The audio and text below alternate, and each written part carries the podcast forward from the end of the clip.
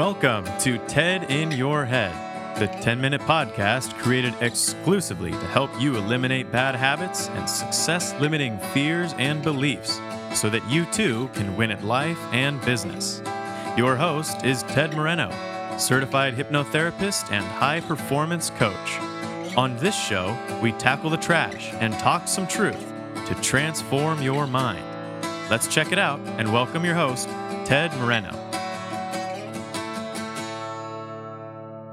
Hello again, and welcome to another episode of the TED in Your Head podcast. I am your host, Ted Moreno. I'm a certified hypnotherapist.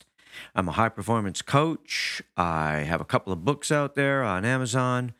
I teach at the uh, Hypnotherapy College, uh, Hypnosis Motivation Institute. Let's see, I'm a husband, a dad, uh, and a guitar player. So I'm all of these things, but today I'm a podcaster. So thank you so much for tuning in if you are having challenges right now, and many people are during the current pandemic and watching everything that's going on uh, with protests and unrest, if you're having challenges, I'll tell you how to get in touch with me. I can help you. I'd be happy to work with you. So I'll tell you how to do that at the end of today's podcast. But for now, let's get into today's show how to have hope in times that feel hopeless. And let's face it, it is hard not to feel hopeless. How many times do we have to have riots to address the issue of racial discrimination? It's almost as if the same problems keep cropping up again and again and again. It's been 60 years since the civil rights movement, and we're still struggling with this issue. And it's a struggle, whatever side of the coin you're on. And I know a number of people that are depressed or resigned or feeling hopeless. Some people are feeling very, very angry. Some people are just hiding out and not paying attention because they can't handle uh, everything that's going on. Um, and part of what is going on is over 100,000 deaths in the United States uh, because of the uh, coronavirus pandemic.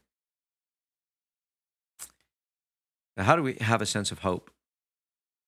I think there's two things we can do. Number one is we can look back into our own personal histories and we can see the hard times that we've overcome. I think most of us, if we look hard enough, we can look back at very difficult and challenging times in our lives and we can see clearly that we were able to draw upon something strength or courage or resilience that allowed us to move through challenging times and even bounce back. We can draw on that strength, we can draw on that experience to have faith and trust and hope that we'll get through whatever we're going through now. That if we trust that God or the universe has our back and there's a larger plan, perhaps, then we can continue to put one foot in front of the other with that sense of hope. I think the other thing that we can do is we can look at the evolution of countries, the evolution of our own country, which I believe our country is moving in the right direction in very many ways. We all have a higher sense of respect. We all are much more aware of the injustices that happen in our country, not just racial injustice, but economic injustice. I think we all want to see these problems addressed. And if we look back over our country's history, we can see that the democratic principles that our country has been founded upon oftentimes prevail. Maybe not completely in the way that we'd like to see it, but we have legislation in an attempt to try to right the wrongs that have been perpetrated on different organizations and classes of people.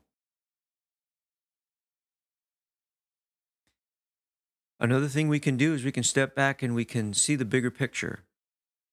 We can step back and see the arc of history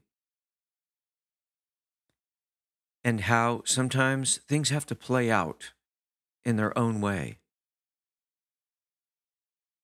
We look at the wars that have been fought, and the movement is always towards greater freedom, greater justice.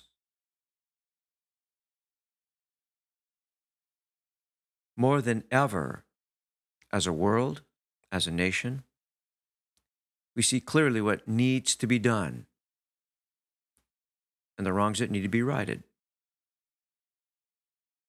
But I think more than anything else, I think it's important to understand that the movement of human beings is towards greater compassion, love, and righteousness.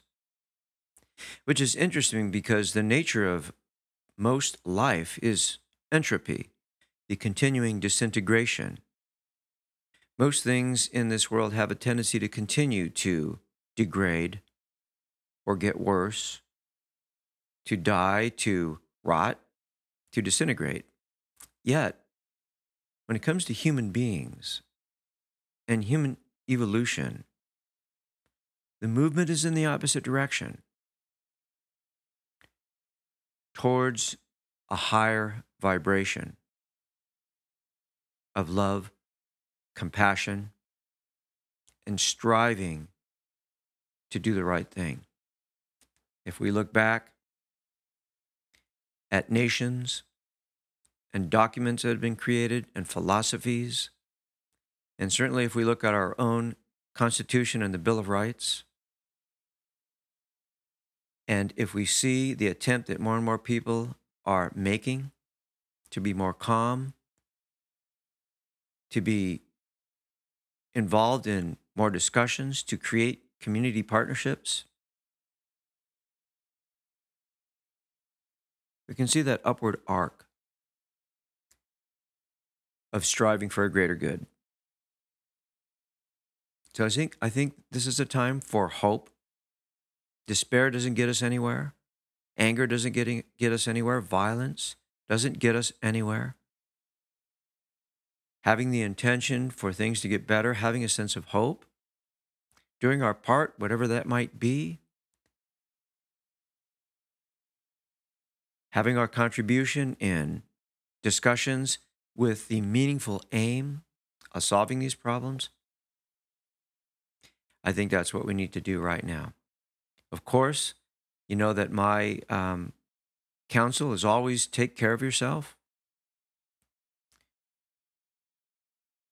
Because if you don't take care of yourself, then guess what? You're a burden on the people that love you, and you become part of the problem if you're not taking care of yourself and you're irritable, angry, and hateful.